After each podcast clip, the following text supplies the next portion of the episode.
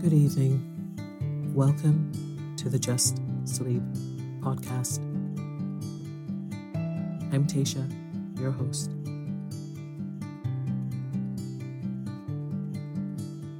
Every week, I will read you an old story to help you relax, put the stressful day behind you, and drift off to sleep.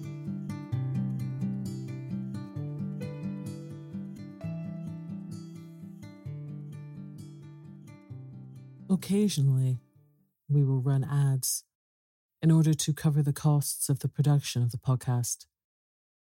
Rest assured, there will be no ads during or after the story. If you prefer an ad free and intro free show, you can join Just Sleep Premium. Visit justsleeppodcast.com slash support for more information.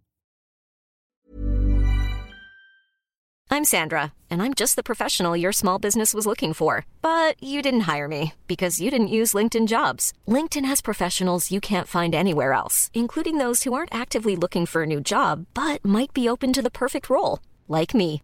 In a given month, over 70% of LinkedIn users don't visit other leading job sites. So if you're not looking on LinkedIn, you'll miss out on great candidates like Sandra. Start hiring professionals like a professional. Post your free job on linkedin.com/people slash people today. Mom deserves the best, and there's no better place to shop for Mother's Day than Whole Foods Market. They're your destination for unbeatable savings, from premium gifts to show-stopping flowers and irresistible desserts. Start by saving 33% with Prime on all body care and candles. Then get a 15-stem bunch of tulips for just $9.99 each with Prime. Round out Mom's menu with festive rosé, irresistible berry chantilly cake, and more special treats. Come celebrate Mother's Day at Whole Foods Market.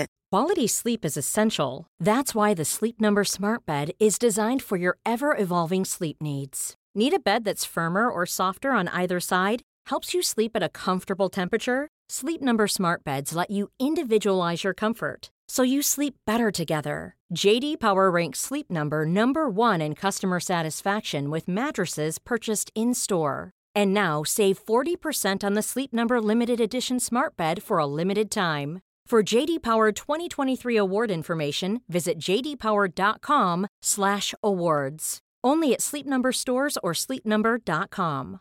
Ready to pop the question? The jewelers at BlueNile.com have got sparkle down to a science with beautiful lab-grown diamonds worthy of your most brilliant moments. Their lab-grown diamonds are independently graded and guaranteed identical to natural diamonds, and they're ready to ship to your door. Go to BlueNile.com and use promo code LISTEN to get $50 off your purchase of $500 or more. That's code LISTEN at BlueNile.com for $50 off. BlueNile.com code LISTEN.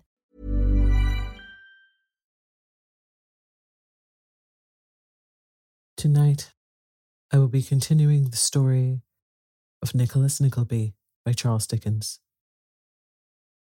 So lie down, close your eyes, and let me read you a story. Chapter 3 Mr. Ralph Nickleby receives sad tidings of his brother, but bears up nobly against the intelligence communicated to him. The reader is informed how he liked Nicholas, who is herein introduced, and how kindly he proposed to make his fortune at once. Having rendered his zealous assistance towards dispatching the lunch, with all that promptitude and energy which are among the most important qualities that men of business can possess. Mr. Ralph Nickleby took a cordial farewell of his fellow speculators and bent his steps westward in unwonted good humour. As he passed St. Paul's, he steps aside into a doorway to set his watch, and with his hand on the key and his eye on the cathedral dial, was intent upon doing so, when a man suddenly stopped before him. It was Newman Noggs. Ah, Newman, said Mr. Nickleby, looking up as he pursued his occupation. The letter about the mortgage has come, has it? I thought it would. Wrong, replied Newman. What? And nobody called respecting it? inquired Mr. Nickleby, pausing. Noggs shook his head. What has come, then? inquired Mr. Nickleby. I have, said Newman. What else? Demanded the master sternly. This, said Newman, drawing a sealed letter slowly from his pocket. Postmark, Strand, black wax, black border, woman's hand, CN in the corner. Black wax, said Mr. Nickleby, glancing at the letter. I know something of that hand, too. Newman, I shouldn't be surprised if my brother were dead. I don't think you would, said Newman quietly. Why not, sir? demanded Mr. Nickleby. You never are surprised, replied Newman. That's all. Mr. Nickleby snatched the letter from his assistant and, fixing a cold look upon him, opened, read it, put it in his pocket, and having now hit the time to a second, began winding up his watch. It is as I expected, Newman, said Mr. Nickleby while he was thus engaged. He is dead. Dear me. Well, that's a sudden thing. I shouldn't have thought it, really. With these touching expressions of sorrow, Mr. Nickleby replaced his watch in his fob, and fitting on his gloves to a nicety, turned upon his way, and walked slowly westward with his hands behind him. Children alive? inquired Noggs, stepping up to him. Why, that's the very thing, replied Mr. Nickleby, as though his thoughts were about them at that moment. They are both alive. Both, repeated Newman Noggs in a low voice. And the widow, too, added Mr. Nickleby. And all three in London, confound them, all three here, Newman. Newman fell a little behind his master, and his face was curiously twisted as by a spasm.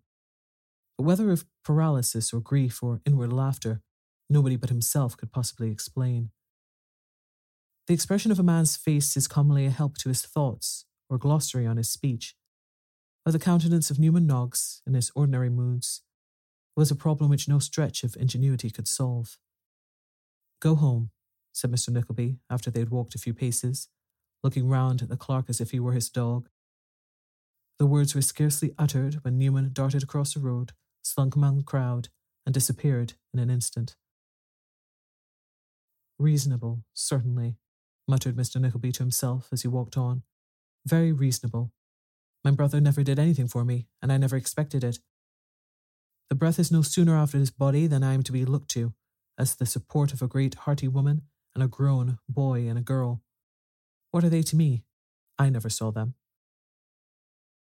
Full of these and many other reflections of a similar kind, Mr. Nickleby made the best of his way to the Strand, and referring to his letter as if to ascertain the number of the house he wanted, stopped at a private door about halfway down that crowded thoroughfare. A miniature painter lived there, for there was a large gilt frame screwed upon the street door, in which were displayed, upon a black velvet ground, two portraits of naval dress coats with faces looking out of them, and telescopes attached. One of a young gentleman in a very vermilion uniform, flourishing a sabre, and one of a literary character with a high forehead, a pen and ink, six books, and a curtain. There was, moreover, a touching representation of a young lady reading a manuscript in an unfathomable forest, and a charming whole length of a large headed little boy sitting on a stool with his legs foreshortened to the size of salt spoons.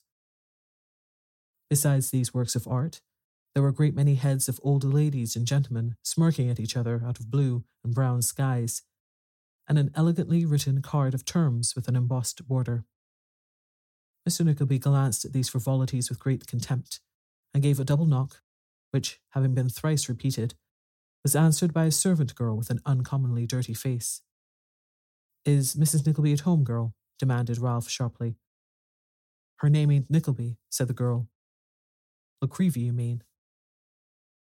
Mr. Nickleby looked very indignant at the handmaid on being thus corrected, and demanded with much asperity what she meant, which she was about to state, when a female voice proceeding from a perpendicular staircase at the end of the passage inquired who was wanted. Mrs. Nickleby, said Ralph. It's the second floor, Hannah, said the same voice. What a stupid thing you are. Is the second floor at home? Somebody went out just now, but I think it is the attic which had a cleaning of himself replied the girl. You had better see, said the invisible female.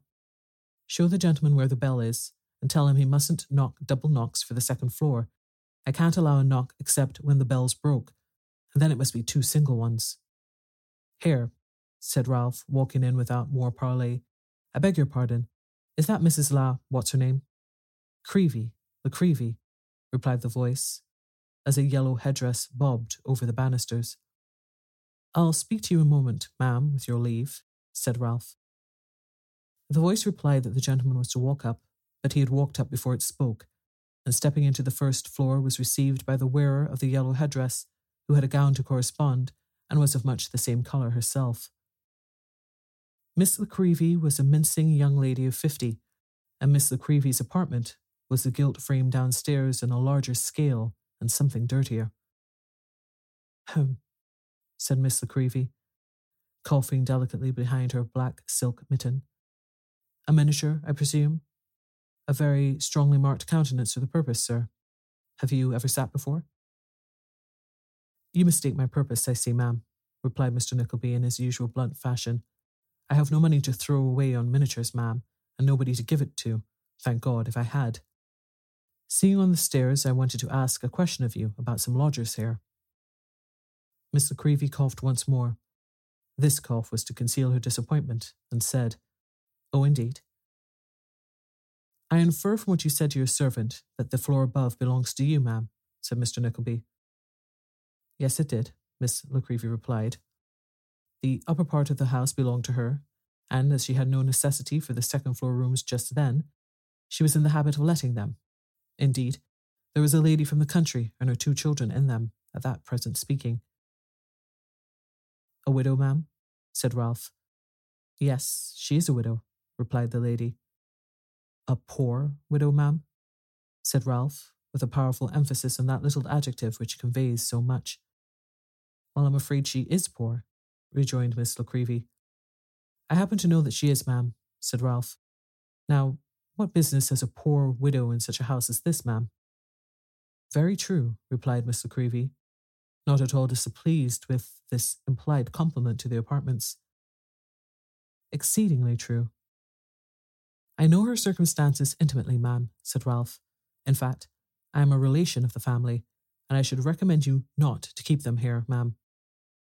I should hope, if there was any incompatibility to meet the pecuniary obligations, said Miss La Creevy with another cough, that the lady's family would. No, they wouldn't, ma'am, interrupted Ralph hastily. Don't think it. If I am to understand that, said Miss La Creevy, the case wears a very different appearance. You may understand it then, ma'am, said Ralph, and make your arrangements accordingly. I am the family, ma'am. At least, I believe I'm the only relation they have, and I think it right that you should know I can't support them in their extravagances. How long have they taken these lodgings for? Only from week to week, replied Miss La Creevy. Mrs. Nickleby paid the first week in advance. Then you had better get them out at the end of it, said Ralph. They can't do better than go back to the country, ma'am. They're in everybody's way here. Certainly, said Miss La Creevy, rubbing her hands. If Mrs. Nickleby took the apartments without the means of paying for them, it is very unbecoming a lady. Of course it was, ma'am, said Ralph. And naturally, continued Miss La Creevy, I, who am, at present, an unprotected female, cannot afford to lose by the apartments. Of course you can't, ma'am, replied Ralph. Though at the same time, added Miss La Creevy, who was plainly wavering between her good nature and her interest, I've nothing whatever to say against the lady, who is extremely pleasant and affable, though, poor thing, she seems terribly low in her spirits, nor against the young people either, for nicer or better behaved young people cannot be. Very well, ma'am, said Ralph, turning to the door, for these encomiums on poverty irritated him. I've done my duty, and perhaps more than I ought. Of course, nobody will thank me for saying what I have. I'm sure I am very much obliged to you at least, sir, said Miss La Creevy in a gracious manner. Would you do me the favour to look at a few specimens of my portrait painting? You're very good, ma'am, said Mr. Nickleby, making off with great speed. But as I have a visit to pay upstairs and my time is precious, I really can't. At any other time when you are passing, I shall be most happy, said La Creevy. Perhaps you will have the kindness to take a card of terms with you. Thank you. Good morning. Good morning, ma'am. said Ralph, shutting the door immediately after him to prevent any further conversation. Now for my sister in law. Bah. Climbing up another perpendicular flight, composed with great mechanical ingenuity of nothing but corner stairs, Mr. Ralph Nickleby stopped to take breath on the landing when he was overtaken by the maid, whom the politeness of Miss La Creevy had dispatched to announce him, and who had apparently been making a variety of unsuccessful attempts, since their last interview, to wipe her dirty face clean upon an apron much dirtier. What name? said the girl. Nickleby, replied Ralph. Oh, Mrs. Nickleby, said the girl, throwing open the door. Here's Mr. Nickleby. A lady in deep mourning rose as Mr. Ralph Nickleby entered, but appeared incapable of advancing to meet him, and leaned upon the arm of a slight but very beautiful girl of about seventeen who'd been sitting by her. A youth, who appeared a year or two older, stepped forward and saluted Ralph as his uncle. Oh, growled Ralph with an ill favoured frown. You're Nicholas, I suppose. That is my name, sir, replied the youth. Put my hat down, said Ralph imperiously. Well, ma'am, how do you do? You must bear up against sorrow, ma'am. I always do. Mine was no common loss, said Mrs. Nickleby, applying her handkerchief to her eyes. It was no uncommon loss, ma'am, returned Ralph, as he coolly unbuttoned his spencer. Husbands die every day, ma'am, and wives too. And brothers also, sir, said Nicholas, with a glance of indignation. Yes, sir, and puppies and pug dogs likewise, replied his uncle, taking a chair. You didn't mention in your letter what my brother's complaint was. The doctors could attribute it to no particular disease, said Mrs. Nickleby, shedding tears. We have too much reason to fear that he died of a broken heart. Pooh, said Ralph, there's no such thing. I can understand a man's dying of a broken neck, or suffering from a broken arm, or a broken head, or broken leg, or broken nose, but a broken heart, nonsense. It's the cant of the day. If a man can't pay his debts, he dies of a broken heart, and his widow's a martyr. Some people, I believe, have no hearts to break, observed Nicholas quietly. How old is this boy, for God's sake? inquired Ralph, wheeling back his chair and surveying his nephew from head to foot with intense scorn. Nicholas is very nearly nineteen, replied the widow. Nineteen, eh? said Ralph. What do you mean to do for your bread, sir? Not to live upon my mother, replied Nicholas, his heart swelling as he spoke. You'd have little enough to live upon if you did, retorted the uncle, eyeing him contemptuously. Whatever it be, said Nicholas, flushed with anger, I shall not look to you to make it more. Nicholas, my dear, recollect yourself, remonstrated Mrs. Nickleby. Dear Nicholas, pray, urged the young lady. Hold your tongue, sir, said Ralph. Upon my word, Fine beginnings, Mrs. Nickleby, fine beginnings. Mrs. Nickleby made no other reply than entreating Nicholas by a gesture to keep silent, and the uncle and nephew looked at each other for some seconds without speaking. The face of the old man was stern, hard featured, and forbidding, that of the young one open, handsome, and ingenuous. The old man's eye was keen with the twinklings of avarice and cunning, the young man's bright with the light of intelligence and spirit. His figure was somewhat slight, but manly and well formed, and apart from all the grace of youth and comeliness, there was an animation from the warm young heart in his look and bearing which kept the old man down. However striking such a contrast as this may be to lookers on, none ever feel it with half the keenness or acuteness of perfection with which it strikes to the very soul of him whose inferiority it marks. It galled Ralph to the heart's core, and he hated Nicholas from that hour. The mutual inspection was at length brought to a close by Ralph withdrawing his eyes with a great show of disdain and calling Nicholas a boy. This word is much used as a term of reproach by elderly gentlemen towards their juniors, probably with a view of deluding society into the belief that if they could be young again, they wouldn't, on any account. Well, ma'am, said Ralph impatiently, the creditors have administered, you tell me, and there's nothing left for you? Nothing, replied Mrs. Nickleby.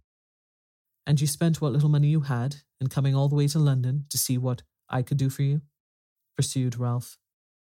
I hoped, faltered Mrs. Nickleby, that you might have an opportunity of doing something for your brother's children. It was his dying wish that I should appeal to you in their behalf. I don't know how it is, muttered Ralph, walking up and down the room. But whenever a man dies without any property of his own, he always seems to think he has a right to dispose of other people's. What is your daughter fit for, ma'am? Kate has been well educated, sobbed Mrs. Nickleby. Tell your uncle, my dear, how far you went in French and extras. The poor girl was about to murmur something when her uncle stopped her very unceremoniously. You must try and get you apprentice at some boarding school, said Ralph. You have not been brought up too delicately for that, I hope. No, indeed, uncle, replied the weeping girl. I will try to do anything that will gain me a home and bread. Well, well, said Ralph, a little softened, either by his niece's beauty or her distress.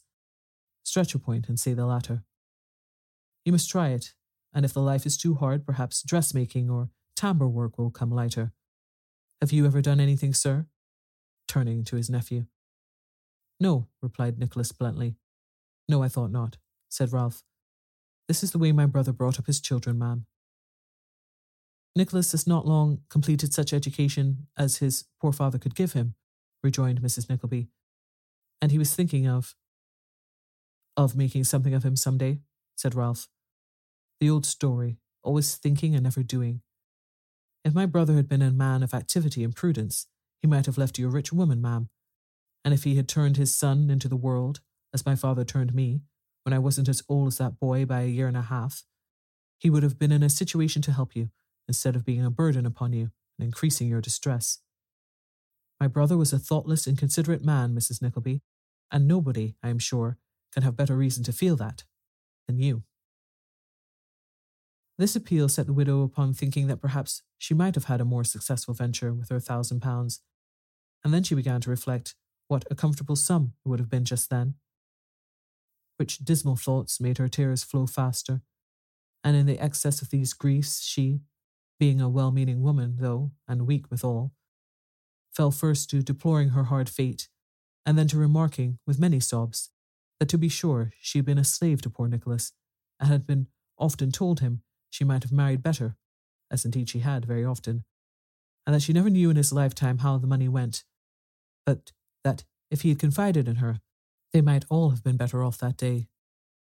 With other bitter recollections common to most married ladies, either during their coverture or afterwards, or at both periods, Mrs. Nickleby concluded by lamenting that the dear departed had never deigned to profit by her advice, save on one occasion, which was a strictly veracious statement, inasmuch as he had only acted upon it once and had ruined himself in consequence. Mr. Ralph Nickleby heard all this with a half smile, and when the widow had finished, quietly took up the subject where it had been left off before the above outbreak. Are you willing to work, sir? he inquired, frowning on his nephew. Of course I am, replied Nicholas haughtily. Then see here, sir, said his uncle. This caught my eye this morning, and you may thank your stars for it. With this exordium, Mr. Ralph Nickleby took a newspaper from his pocket, and after unfolding it and looking for a short time among the advertisements, read as follows Education at Wackford Squeers Academy, Dotheboys Hall, at the delightful village of Dotheboys near Greta Bridge in Yorkshire. Youth are boarded, clothed, booked, furnished with pocket money, provided with all necessaries, instructed in all languages living and dead mathematics, orthography, geometry, astronomy, trigonometry, the use of the globes, algebra, single stick if required, writing, arithmetic, fortification, and every branch of classical literature. Terms 20 guineas per annum. No extras, no vacations, and diet unparalleled. Mr. Squeers is in town and attends daily from 1 till 4 at the Saracen's Head, Snow Hill. Note well. An able assistant wanted. Annual salary five pounds. A Master of Arts would be preferred. There, said Ralph, folding the paper again. Let him get that situation and his fortune is made. But he's not a Master of Arts, said Mrs. Nickleby. That, replied Ralph. That, I think, can be got over. But the salary is so small, And it is such a long way off, uncle, faltered Kate. Hush, Kate, my dear, interposed Mrs. Nickleby. Your uncle must know best. I say, repeated Ralph tartly, let him get that situation and his fortune is made. If he don't like that, let him get one for himself. Without friends, money, recommendation, or knowledge of business of any kind, let him find honest employment in London, which will keep him in shoe leather, and I'll give him a thousand pounds. At least, said Mr. Nickleby, checking himself, I would if I had it. Poor fellow, said the young lady. Oh, uncle, must we be separated so soon? Don't tease your uncle with questions when he is thinking only for your good, my love, said Mrs. Nickleby. Nicholas, my dear, I wish you would say something. Yes, mother, yes, said Nicholas, who had hitherto remained silent and absorbed in thought. If I am fortunate enough to be appointed to this post, sir, for which I am so imperfectly qualified, what will become of those I leave behind? Your mother and sister, sir, replied Ralph, will be provided for. In that case, not otherwise, by me, and placed in some sphere of life in which they will be able to be independent. That will be my immediate care. They will not remain as they are. One week after your departure, I will undertake. Then, said Nicholas, starting gaily up and wringing his uncle's hand, I'm ready to do anything you wish me. Let us try our fortune with Mr. Squeers at once. He can but refuse. He won't do that, said Ralph. He'll be glad to have you on my recommendation. Make yourself of use to him, and you'll rise to be a partner in the establishment in no time. Bless me, only think, if he were to die, why your fortune's made at once. To be sure, I see it all, said poor Nicholas, delighted with a thousand visionary ideas that his good spirits and his inexperience were conjuring up before him. Or suppose some young nobleman who is being educated at the Hall were to take fancy to me, and get his father to appoint me his travelling tutor when he left, and when we came back from the continent, procured me some handsome appointment, eh, uncle? Ah, to be sure, sneered Ralph. And who knows? But when he came to see me, when I was settled, as he would, of course, he might fall in love with Kate, who would be keeping my house, and and marry her, eh, uncle? Who knows? Who indeed? snarled Ralph. How happy we should be, cried Nicholas with enthusiasm. The pain of parting is nothing to the joy of meeting again. Kate will be a beautiful woman, and I so proud to hear them say so, a mother so happy to be with us again, and all these sad times forgotten, and the picture was too bright a one to bear, and Nicholas, fairly overpowered by it, smiled faintly and burst into tears. This simple family, born and bred in retirement, and wholly unacquainted with what is called the world, a conventional phrase which, being interpreted, often signifieth all the rascals in it, mingled their tears together at the thought of their first separation. And, this first gush of feeling over, were proceeding to dilate with all the buoyancy of untried hope on the bright prospects before them, when Mr. Ralph Nickleby suggested that if they lost time, some more fortunate candidate might deprive Nicholas of the stepping stone to fortune which the advertisement pointed out, and so undermine all their air built castles. This timely reminder effectually stopped the conversation. Nicholas, having carefully copied the address of Mr. Squeers, the uncle and nephew issued forth together in quest of that accomplished gentleman. Firmly persuading himself that he had done his relative great injustice in disliking him at first, and Mrs. Nickleby being at some pains to inform her daughter that she was sure he was a much more kindly disposed person than he seemed which Miss Nickleby dutifully remarked he might very easily be. To tell the truth, the good lady's opinion had been not a little influenced by her brother in law's appeal to her better understanding and his implied compliment to her high deserts. And although she had dearly loved her husband and still doted on her children, he had struck so successfully on one of those little jarring chords in the human heart. Ralph was well acquainted with its worst weaknesses, though he knew nothing of its best. That she had already begun seriously to consider herself the amiable and suffering victim of her late husband's imprudence. Chapter 4 Nicholas and his uncle, to secure the fortune without loss of time, wait upon Mr. Wackford Squeers, the Yorkshire schoolmaster. Snow Hill. What kind of place can the quiet townspeople who see the words emblazoned, in all the legibility of gilt letters and dark shading, on the North Country coaches Take Snow Hill to be. All people have some undefined and shadowy notion of a place whose name is frequently before their eyes, or often in their ears. What a vast number of random ideas there must be perpetually floating about regarding this same Snow Hill. The name is such a good one Snow Hill. Snow Hill, too, coupled with a Saracen's head, picturing to us by a double association of ideas something stern and rugged. A bleak, desolate tract of country, open to piercing blasts and fierce wintry storms. A dark, cold, gloomy heath, lonely by day and scarcely to be thought of by honest folks at night. A place which solitary wayfarers shun, and where desperate robbers congregate. This, or something like this, should be the prevalent notion of Snow Hill, in those remote and rustic parts, through which the Saracen's head, like some grim apparition, rushes each day and night with mysterious and ghost like punctuality, holding its swift and headlong course in all weathers, and seeming to bid defiance to the very elements themselves. The reality is rather different, but by no means to be despised, notwithstanding.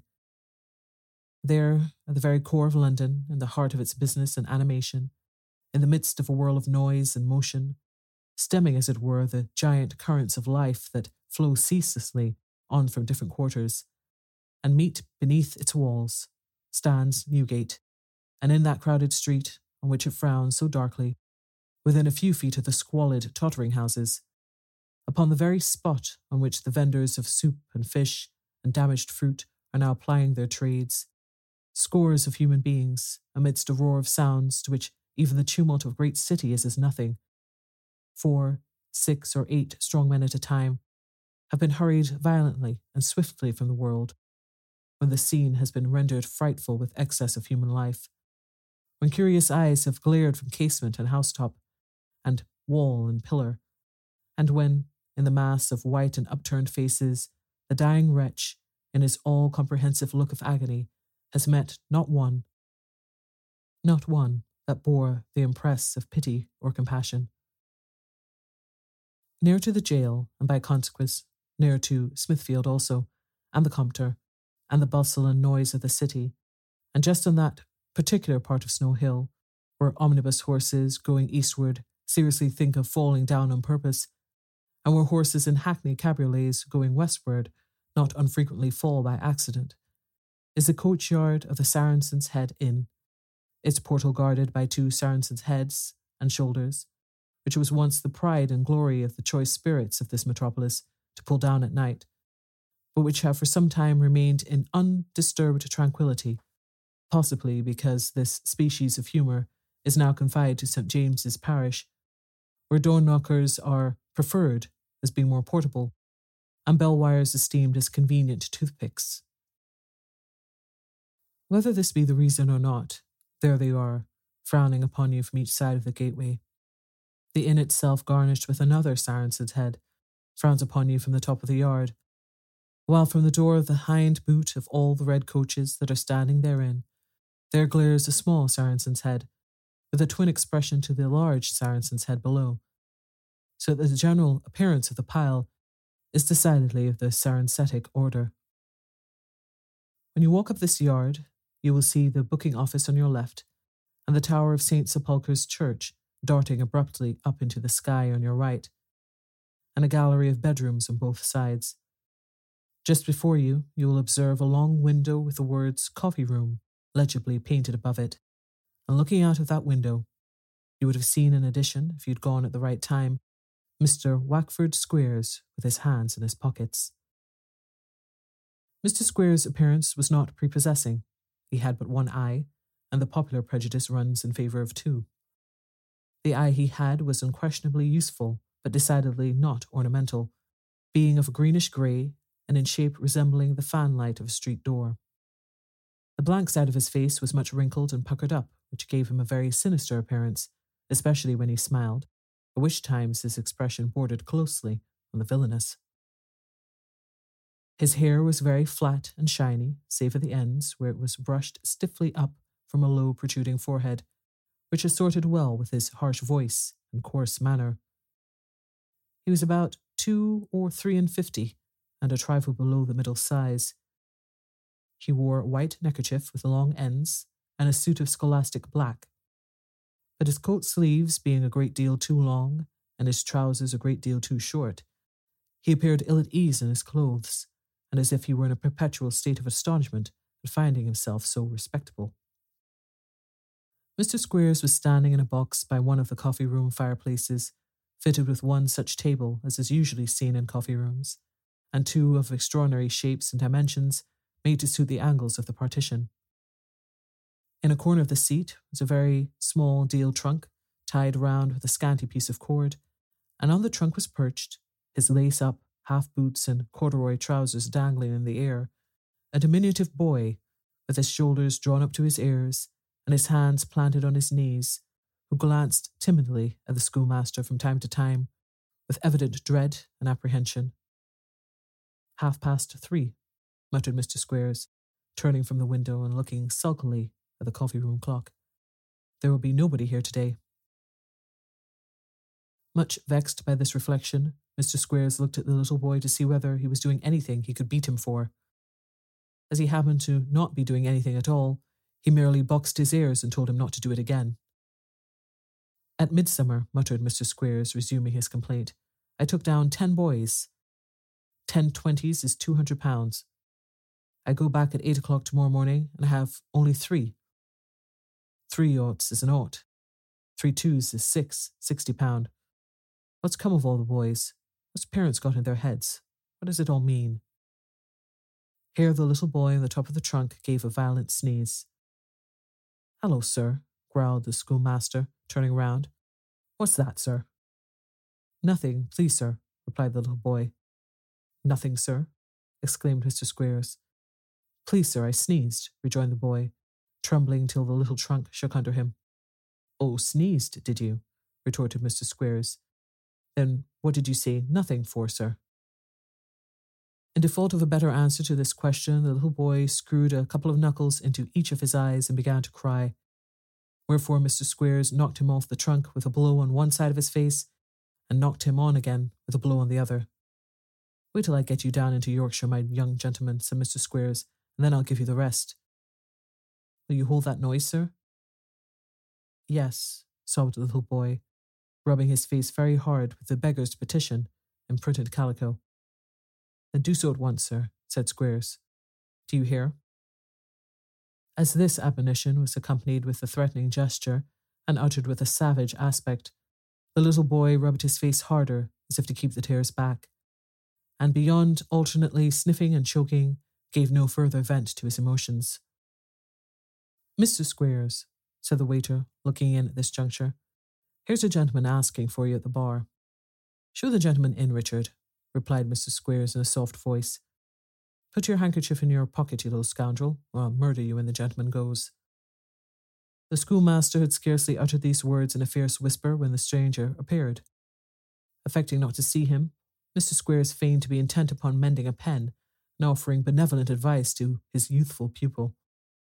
My dear child, said Mr. Squeers, all people have their trials. This early trial of yours that is fit to make your little heart burst and your very eyes come out of your head with crying, what is it? Nothing, less than nothing.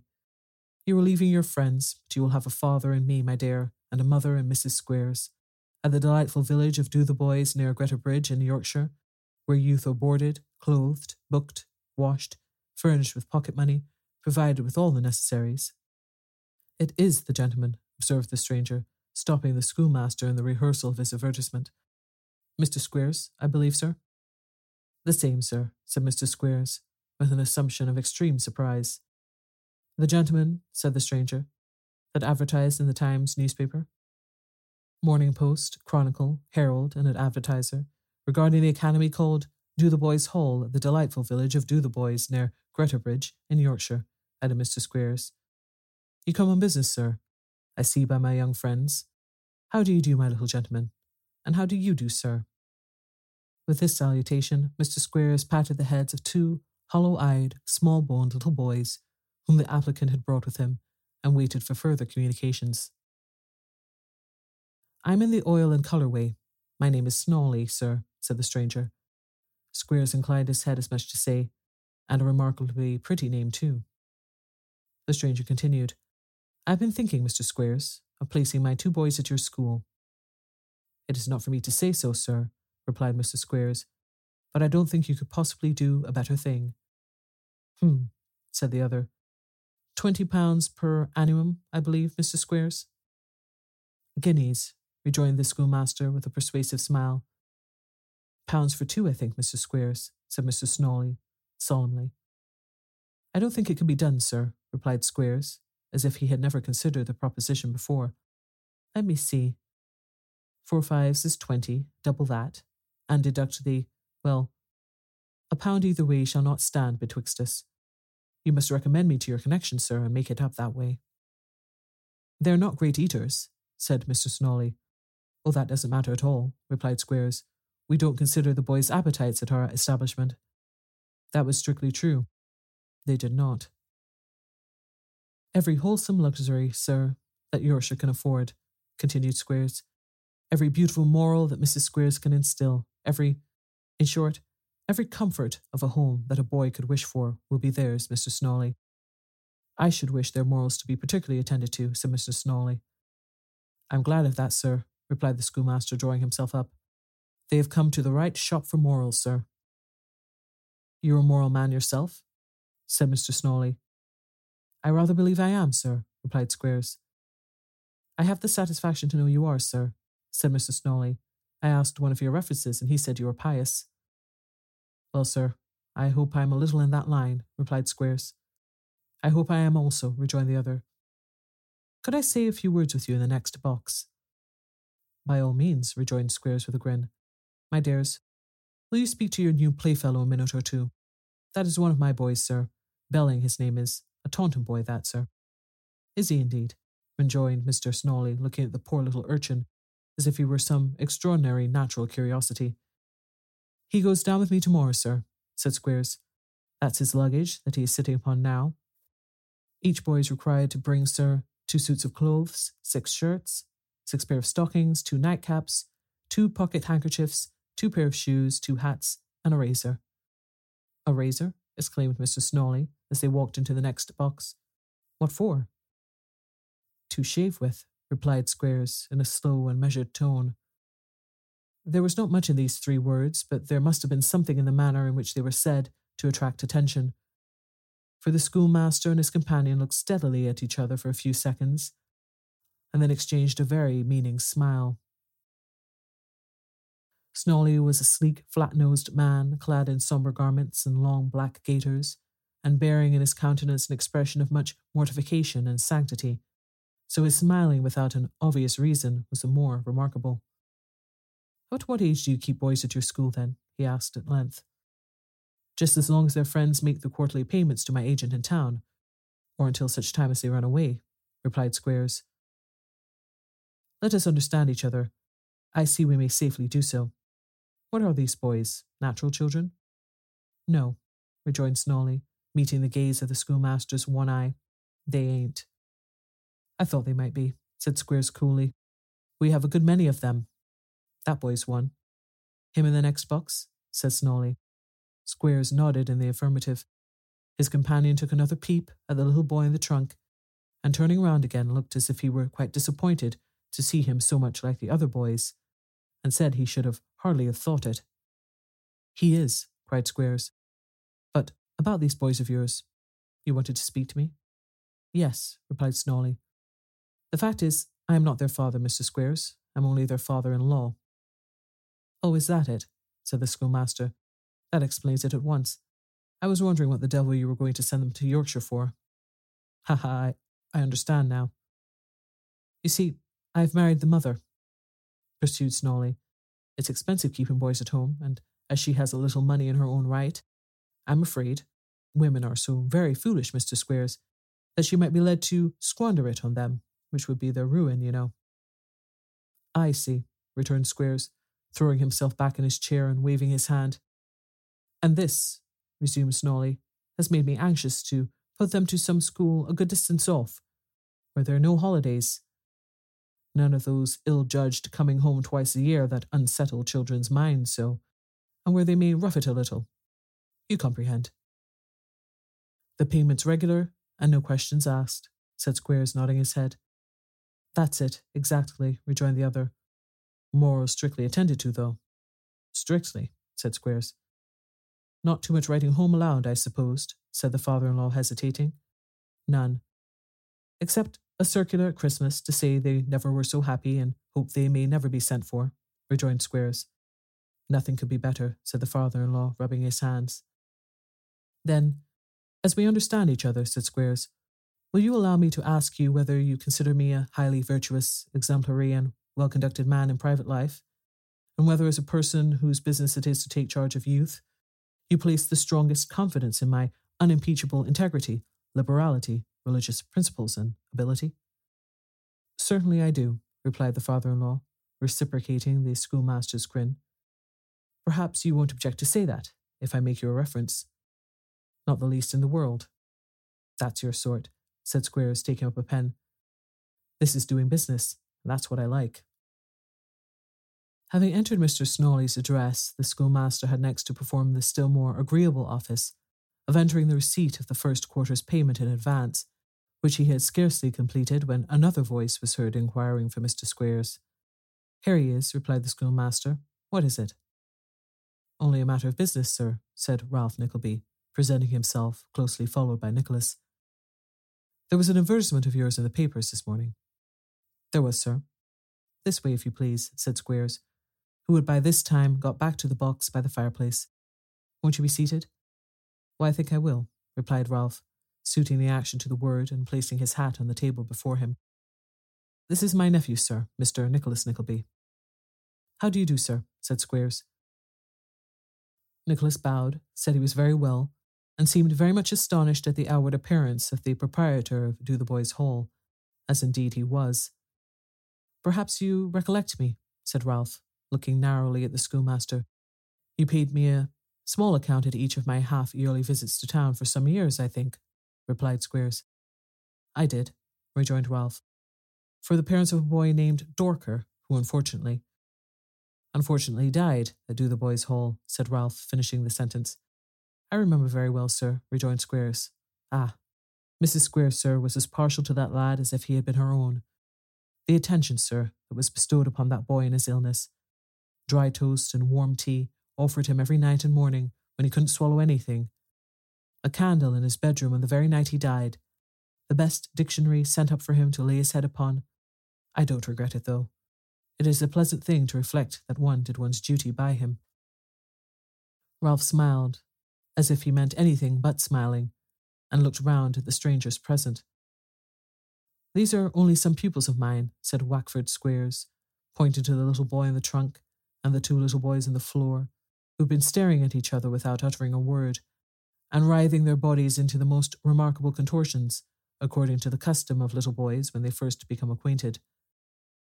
This gentleman, sir, is a parent who is kind enough to compliment me upon the course of education adopted at Dotheboys Hall, which is situated, sir, at the delightful village of Dotheboys near Greta Bridge in Yorkshire, where youth are boarded, clothed, booked, washed, furnished with pocket money. Yes, we all know about that, sir, interrupted Ralph testily. It's in the advertisement. You're very right, sir. It is in the advertisement, replied Squeers. And in a matter of fact, besides, interrupted Mr. Snawley, I feel bound to assure you, sir, that I am proud to have this opportunity of assuring you that I consider Mr. Squeers a gentleman highly virtuous, exemplary, well conducted, and I make no doubt of it, sir, interrupted Ralph, checking the torrent of recommendation. No doubt of it all. Suppose we come to business. With all my heart, sir, rejoined Squeers. Never postpone business is the very first lesson we instill into our commercial pupils. Master Belling, my dear, always remember that, do you hear? Yes, sir, repeated Master Belling. He recollects what it is, does he? said Ralph. Tell the gentleman, said Squeers. Never, repeated Master Belling. Very good, said Squeers. Go on. Never, repeated Master Belling again. Very good indeed, said Squeers. Yes. P, suggested Nicholas good naturedly. Perform business, said Master Belling. Never perform business. Very well, sir, said Squeers, darting a withering look at the culprit. You and I will perform a little business on our account by and by. And just now, said Ralph, we had better transact our own. Perhaps. If you please, said Squeers. Well, resumed Ralph, it's brief enough, soon broached, and, I hope, easily concluded. You have an advertisement for an able assistant, sir. Precisely so, said Squeers. And you really want one? Certainly, answered Squeers. Here he is, said Ralph. My nephew Nicholas, hot from school with everything he learnt there fermenting in his head and nothing fermenting in his pocket, is just the man you want. I'm afraid, said Squeers, perplexed with such an application from a youth of Nicholas's figure. I'm afraid the young man won't suit me. Yes, he will, said Ralph. I know better. Don't be cast down, sir. You'll be teaching all the young noblemen in Dotheboys Hall in less than a week's time, unless this gentleman is more obstinate than I take him to be. I fear, sir, said Nicholas, addressed to Mr. Squeers, that you object to my youth and to my not being a master of arts. The absence of a college degree is an objection, replied Squeers, looking as grave as he could, and considerably puzzled, no less by the contrast between the simplicity of the nephew and the worldly manner of the uncle, than by the incomprehensible allusion to the young nobleman under his tuition. Look here, sir, said Ralph. I'll put this matter in its true light in two seconds. If you'll have the goodness, rejoined Squeers. This is a boy, or a youth, or a lad, or a young man, or a hobbledehoy, or whatever you like to call him, of eighteen or nineteen, or thereabouts, said Ralph. That I see, observed the schoolmaster. So do I, said Mr. Snawley, thinking it as well to back his new friend occasionally. His father is dead. He's wholly ignorant of the world, has no resources whatever, and wants something to do, said Ralph. I recommend him to this splendid establishment of yours as an opening which will lead him to fortune if he turns it to proper account. Do you see that? Everybody must see that, replied Squeers, half imitating the sneer with which the old gentleman was regarding his unconscious relative. I do, of course, said Nicholas eagerly. He does, of course, you observe, said Ralph in the same dry, hard manner. If any caprice of temper should induce him to cast aside this golden opportunity before he has brought it to perfection, I consider myself absolved from extending any assistance to his mother and sister. Look at him, and think of the use he may be to you in half a dozen ways. Now, the question is whether, for some time to come at all events, he won't serve your purpose better than twenty of the kind of people you would get under ordinary circumstances. Isn't that a question for consideration? Yes, it is, said Squeers, answering a nod of Ralph's head with a nod of his own. Good, rejoined Ralph. Let me have two words with you. The two words were had apart, in a couple of minutes, Mr. Wackford Squeers announced that Mr. Nicholas Nickleby was, from that moment, thoroughly nominated to and installed in the office of First Assistant Master at Dotheboys Hall. Your uncle's recommendation has done it, Mr. Nickleby, said Wackford Squeers. Nicholas, overjoyed at his success, shook his uncle's hand warmly and could almost have worshipped Squeers upon the spot. He's an odd looking man, thought Nicholas. What of that? Porson was an odd looking man, and so was Dr. Johnson. All these bookworms are. At eight o'clock tomorrow morning, Mr. Nickleby, said Squeers, the coach starts. You must be here at quarter before, as we take these boys with us. Certainly, sir, said Nicholas.